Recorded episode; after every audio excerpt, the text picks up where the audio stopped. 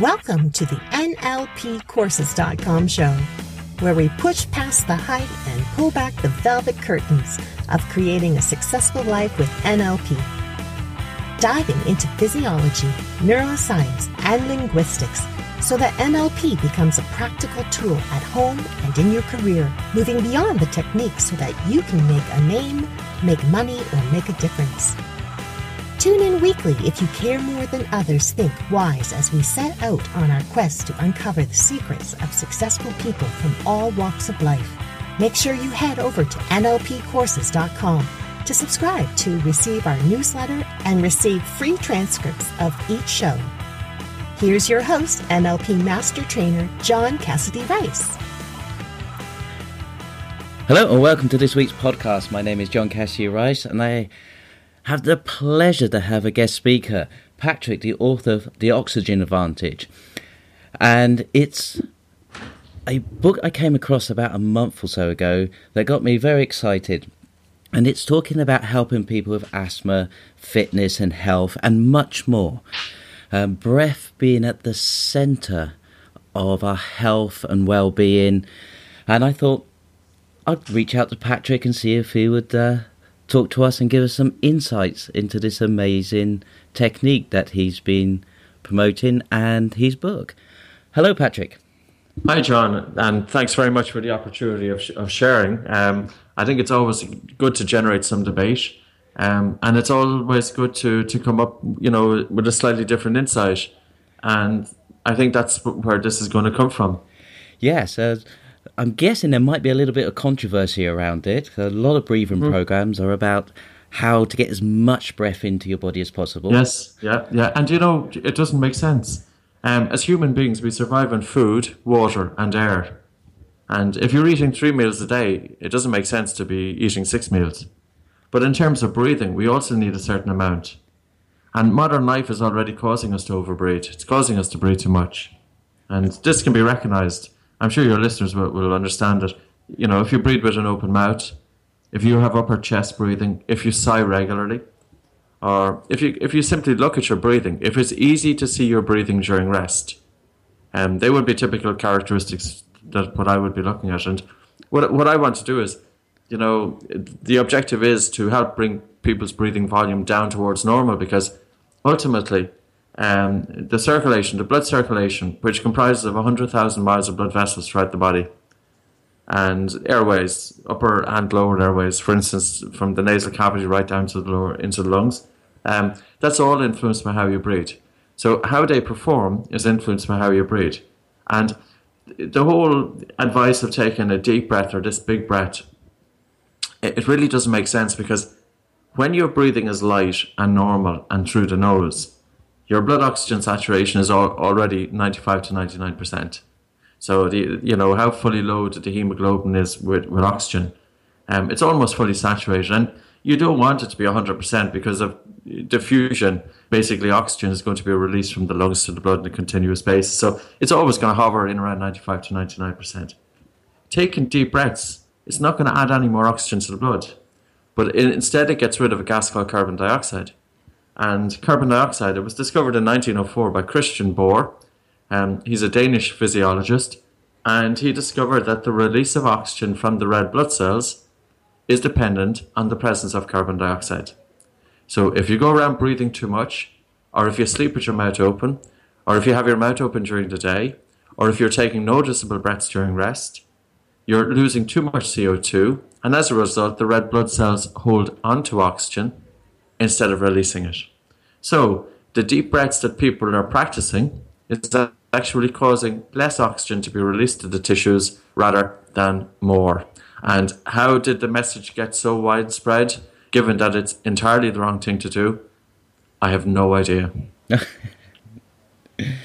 wow, that's that's quite a turn around because every message you kind of hear is taking deep breaths. Yes, and you know, I asked to, I had people come into me with anxiety, and I say, well, have you ever taken a deep breath to help with stress? And, you know, ninety-five percent of them will say yes, and I say, show me that deep breath, and they show me this big breath of fresh air that's taken into the lungs, and I say, how would you feel if you took ten of those big breaths? And they say they feel lightheaded. Well, that's not because there's oversaturation of, of the brain with oxygen. That's the opposite. Um, so the deep breath, you know, how many people sleep with their mouths open? I'm sure many of your listeners are going to wake up in the morning and they've got a dry, dry mouth, but they feel tired because their heavy breathing is, is disrupting their sleep, um, breathing through the mouth, and it's causing them to be fatigued the next day. And of course, if you don't get a right night's sleep, you're not going to have a great day. And children, for example, who don't get a good night's sleep, um, they're very prone to becoming frustrated in school. Um, you know, it's linked with behavior problems. It can be linked with ADD.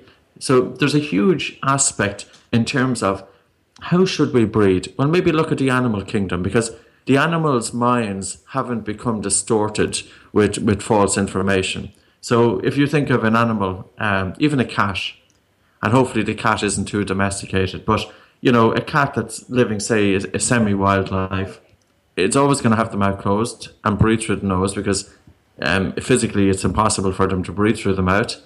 But also, when the cat is lying at rest, um, you'll tend not to hear the cat snoring. Now, there can be some exceptions because we've kind of domesticated them. But the cat will have very light breathing, easy breathing through the nose and driven by the diaphragm. And that's what we're looking for. And when we were babies, we were born with our mouths closed. So the entire animal kingdom, including when we were born, are nose breathers. And we only started mouth breathing in, the, in generally in the 15th and 16th century. It was people from upper middle class backgrounds who had access to sugar. And how did they know that they were mouth breathers? Well, when anthropologists dug up the graves, they knew by the, the shape of the skull. In other words, the whole development of the jaws is influenced by whether you breathe through your nose or whether you breathe through your mouth. Um, when the mouth is open, the face tends to be longer.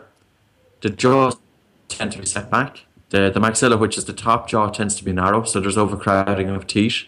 And the mandible, which is the lower jaw, which is also set back, and it's set back in the airways.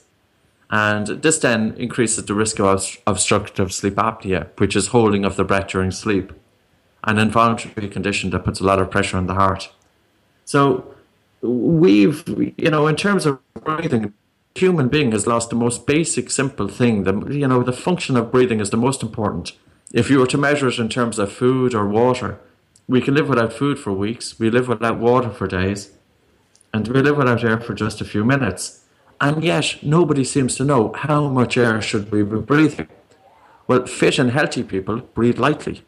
It's through the nose, it's driven by the diaphragm, the amplitude of the breath is quite light during rest. There's a natural pause following each breath. And uh, conversely, the, the, unhealthy person, they become breathless walking up a flight of stairs. Um, they do any sort of physical exercise, they, they become overly breathless. And they snore at night, which is heavy breathing. Um, you know, and uh, of course, how does this feed in? Well, if you're breathing too much, as I said, it does influence the amount of oxygen delivered to the tissues and organs and it also influences the airways. So, even just in terms of asthma, 20 million people with asthma in the UK. And we know from clinical, you know, experience that the vast majority of people with asthma, they feel they're not getting enough air in through their nose. So they're, they're going to open their mouth. Many of them have rhinitis, which is a blocked nose. It's quite linked. It's generally about 50 to 60%. And the nose one of the functions of it is that there's a gas called nitric oxide that's released into the nasal cavity. So when you breathe gently through your nose, you carry nitric oxide into the lungs, and nitric oxide sterilizes the incoming air. Nitric oxide also helps with ventilation perfusion. In other words, that the distribution of blood is better throughout the lungs. And this is very important for people who are prone to colds and chest infections. So here we have a situation that 20 million people with asthma in the UK most of them going around with the mouth open, and yet their nose, in in synthesizing na- nasal nitric oxide, and nasal nitric oxide is the body's defense uh, um, to sterilize the incoming air and also to help open up the airways. But yet, these people are not being told breathe through the nose. So it, it's amazing. Um, people with anxiety, you know, when we get stressed, our breathing gets faster. So therefore, it doesn't make it, it doesn't make sense to take bigger, faster breaths because it's only going to amplify the stress response. We need to be doing the opposite. So when people come into me, I look at their breathing, um, especially if they're prone to panic attacks and anxiety. And we just gently work on softening the breath, on slowing down the breath, on quietening the breath, and breathing through the nose. And that activates what's called the parasympathetic nervous system. It also dampens the sympathetic nervous system, which is the body's stress response. So, through our breathing, we can dampen the stress response and we can activate the relaxation response. And by focusing on the breath over a period of time, structural changes take place in the brain. And the amygdala, which is the body's fight or flight response, shrinks. So our ability to cope with stressful events improves. And it's all through the breath. And it's not about taking the deep or the big breath. Sponsor of this week's NLPcourses.com podcast show is the NLP Master Practitioner. Complete a full NLP modeling project and pull together your NLP skills like no other course can. Head over to the website to grab your place today. Wow, that was a lot of information. Some very valuable information. Maybe you should have stepped in halfway. Yeah, yeah. So, what I'd like to do, if, if it's okay with you, Patrick, is to pick up on some of the things that you've talked about there. And Mm-hmm. sleeping, for instance, has been shown to be a very Yes. profound way to give you more energy. Um, it's also been shown to how how you lose weight and your body in Yes. repair mode. So, what Yes. using this breathing method, sleeping at night, um, and I, I acknowledge that Mm-hmm. I'm um, I normally sleep with my mouth open after reading your book. I kind of picked that up. How could we Mm-hmm. take your principle and apply it when we sleep? Well, how you breathe during the day determines how you breathe during your sleep. And we've been saying for 20 years to nose breathe. Nose breathe both during the day and nose breathe during sleep. Now, the doctor who discovered obstructive sleep apnea, which would be the most severe form of sleep disorder, um, his name is Dr. Christian Guilleminault. And he's a French doctor. He's based in Stanford, in, in Stanford University in the United States. In the last two to three years, he has written and published papers about the importance of nose breathing during sleep. Now, his emphasis is on, pediatrics, but even still, the same principle applies to adults. If the mouth is open during sleep, you're not going to have a good night's sleep. So, we advocate, we use, I know your, your listeners are probably going to wonder, well, how, how on earth can I have my mouth closed when I'm in the depths of sleep? So, we use a, a gentle paper tape and we, we press it across the lips. Now, of course, we have to bear in mind that we're also addressing somebody's breathing issues during the day. So it makes it, in for instance, we show them how to decongest the nose by simply holding the breath. Um, and the more you start using the nose, the more the nose works for you. So therefore, it's easy then to maintain nasal breathing during sleep. And the sleep is totally different. Like everybody talks, and in talking about sleep, they're talking about the quantity of sleep. How much, how much sleep should you have? But let's look at the quality of it. You know, eight and ten hours with your mouth hanging open during sleep, snoring and holding your breath, you're still going to wake up exhausted. Um, you do six or seven hours or eight hours with your mouth closed with very light breathing, you'll wake up very refreshed and very good energy levels. And even for people with insomnia, you know, if we're in a state of sympathetic all day, that it's go, go, go, go, and then you're trying to switch off at night, well, what's the best way to switch off? Follow the breath, focus on the breath, and bring the body from a state of stress into relaxation. So, the three aspects with sleep insomnia, snoring, obstructive sleep apnea, they're influenced by how you breathe. And light, quiet, nose breathing, sleeping on your side, not the back, because as soon as you go on the back, apnea is, for instance, you, there's a greater likelihood of holding the breath. Um, so, light nose breathing and quiet nose breathing. That's the key to a good night's sleep. Then you wake up refreshed and uh, you're ready, ready to start your day. And you know you have got a you've got a great coach in the UK. I think he's back based in Manchester. Um, his name is Nick Littlehale, and Nick Littlehale has just written a book on sleep. It's not out yet, but it'll be out by the time I suppose your your podcast is out. So it's October. It's coming out, and and he's a sleep expert. He he works with uh, different uh, Premier League footballers, um, many many of the world's elite athletes. And I suppose you could laugh and say, uh, how can you know? Why would an elite athlete need somebody to show you how to sleep? Well, it's like this: if you have an elite athlete and if they're not sleeping right, they're not going to remain at the top of their game. So it's it's very worthwhile looking at sleep because sleep literally determines focus, concentration, and uh, you know determination, willpower. Everything is influenced by sleep. Um, you know, uh, so getting it right is very important, and with elite athletes, they've recognised that as well. All right, we might have to see if we can get Nick on the uh, podcast. You'll have to drop him a line. Yeah, he's a good guy. I'm Ex- sure. I'm sure he'd be more than happy. Excellent, excellent.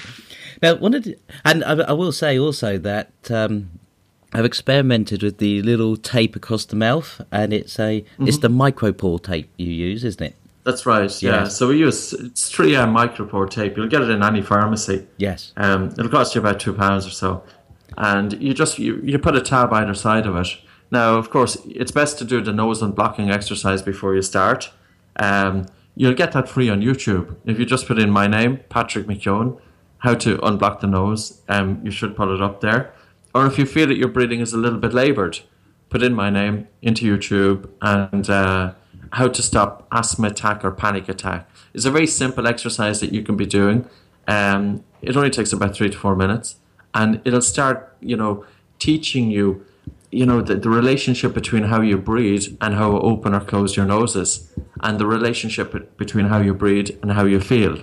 And I think it's good information. That's why we put them up on YouTube, um, because we wanted p- to generate some debate on this. Yes. But it takes a long time to change people's mindsets. And the best way to change your mindset is well, somebody comes into me and they tell me they've done deep yoga for deep yoga breathing for 20 years. I say, that's great. Um, now you're here, and I want you to practice this for two weeks. And I want to see is there a difference between how you're feeling in two weeks in comparison to your deep breathing for 20 years? And that's the best way. As they say, that you know, the proof of the pudding is, is in the eating. So yes to experience the changes in body physiology when you reverse, when you change to nose breathing, and when you bring down your breathing volume to normal. It's not just enough to breathe through the nose. We also need to consider breathing volume. And, you know, with children, John, 50% of children in the Western world go around with their mouths hanging open. These kids are not going to have a good quality of life, or they won't have the 100% quality of life that they should have. Their sleep can be affected, their academic performance can be affected, their behavior can be affected, the growth of their face can be affected, and more prone to forward head posture, dental cavities, gum disease, um, obstructive sleep apnea at night.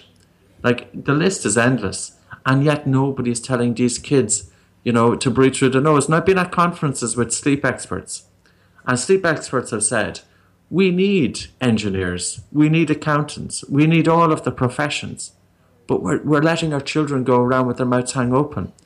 And that's going to affect their sleep dramatically.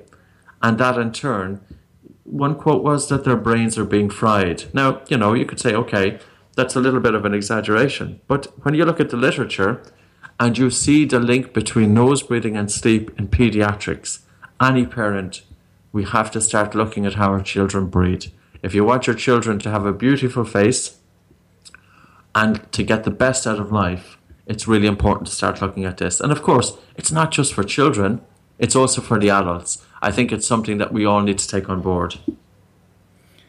Excellent. And the the other thing you were talking about there was the um, asthma. And I had asthma yes. as a child, and I remember how mm-hmm. scared and panicked I could become because I couldn't yes, breathe. Yes. And the instinct yeah. really is to take a deep breath in. And, uh, yes. and as you say, you open your mouth. So, yeah. how would, if somebody yeah. has asthma, what could they do to get past that being very anxious about not yeah, opening it, their mouth? we have to recognize breath? we have to recognize that people with asthma they breathe too much. Um, and they don't just breathe. Okay, you could say, well, they're, they're, breathing too much is because their condition is making them breathe too much. I accept that. That's correct. But it's also that they're breathing too much is feeding back into the condition. Because the airways of the person with asthma, they're able to cope with conditioning a certain volume of air each minute. But if we if we overwork them by taking unconditioned dry cold air into the lungs, which is going to be laden with bacteria, germs, animal dander, particles, pollen, etc., um, the airways are going to narrow. You know, so we, we have to recognize that the nose is the first step. The nose is the body's defense against sterilizing the incoming air, but also helping to filter um, and also to warm and moist the incoming air. So if you're taking large breaths of air in through your mouth, you're going to cause cooling and drying out of the airways. Literally, the moisture is being sucked out of the airways, and this is causing them to constrict. As your airways constrict, you feel you're not getting enough air. When you feel you're not getting enough air, you're going to breathe harder. But when you breathe harder, it's going to further feed back into um, the airways constricting.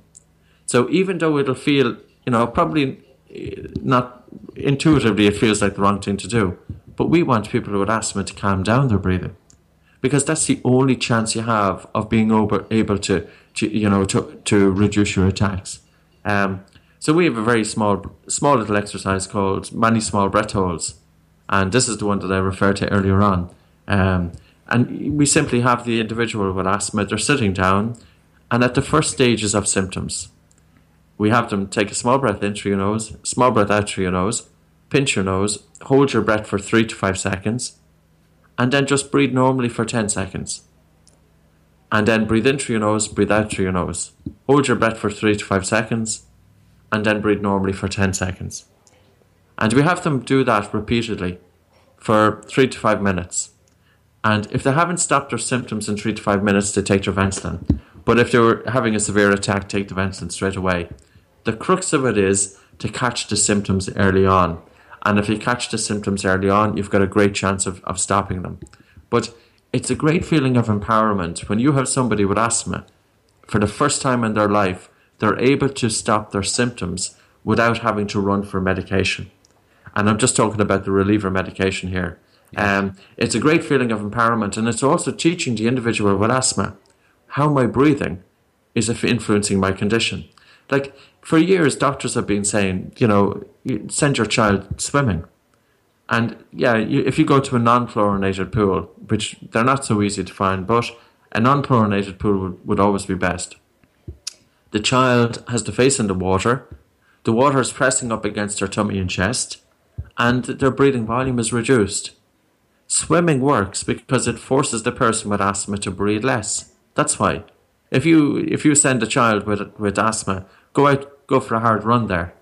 Um, five minutes into the run, they could be coughing and wheezing, especially if they're on the verge of symptoms anyway. But with swimming, they're able to cope with it so much better. And this is the whole relationship. Why aren't we teaching our people with asthma? Why aren't we teaching the children and, and adults with asthma to bring their breathing volume down towards normal? Because then we're going to empower them as opposed to a total reliance. And uh, like, I'm not anti medication at all, there's a huge role for it. Oh, yeah. Steroid medication is absolutely necessary. But let's teach these people, um, let's teach our children ways of helping to improve their asthma control, to reduce their symptoms, improve their quality of life, and also to reduce their need for medication. We've had 10 clinical trials on the Buteyko method for asthma. 10 clinical trials. And yet, it, the information hasn't got out there. And it's just bizarre in the least. And I think it's because, you know, with simple breathing people, we, we teach breathing. We don't have the massive resources. We don't have the marketing expenditure. We don't have the marketing budgets. We don't have the influence in the medical circles to start getting doctors to start teaching their patients breathe through the nose. But it's logical, it's proven, the British Thoracic Society have given it a 1 plus plus rating, indicating that there's a rich body of evidence supporting it. So I think it's really, we need a shift in awareness and we also need a shift in attitude if we're going to help people with asthma. Otherwise, we're going to go and spend the next 20 years, try the same treatments over and over and over, and asthma will so- show no signs of abating, and people will continue to have attacks. It places a huge resource on, for instance, economic economically, the amount the amount of expenditure in hospitals on A and E's, stretching resources, and yet we could teach people and children a simple ways of how to improve their asthma control. Yeah, definitely. Because I also, like you said, um, it's that feeling of being out of control and being able to do nothing about it. Hear Patrick's response next week. If you can't wait until next week, please visit the resource page where there's links to Patrick's website. Thank you for tuning in. You were just listening to NLPcourses.com podcast show. If you enjoyed the show, please leave a review and make sure to head over to NLPcourses.com to subscribe to our newsletter where we keep you updated with in-depth NLP topics. Subscribe and stay tuned for upcoming episodes on neural linguistics, programming, and beyond.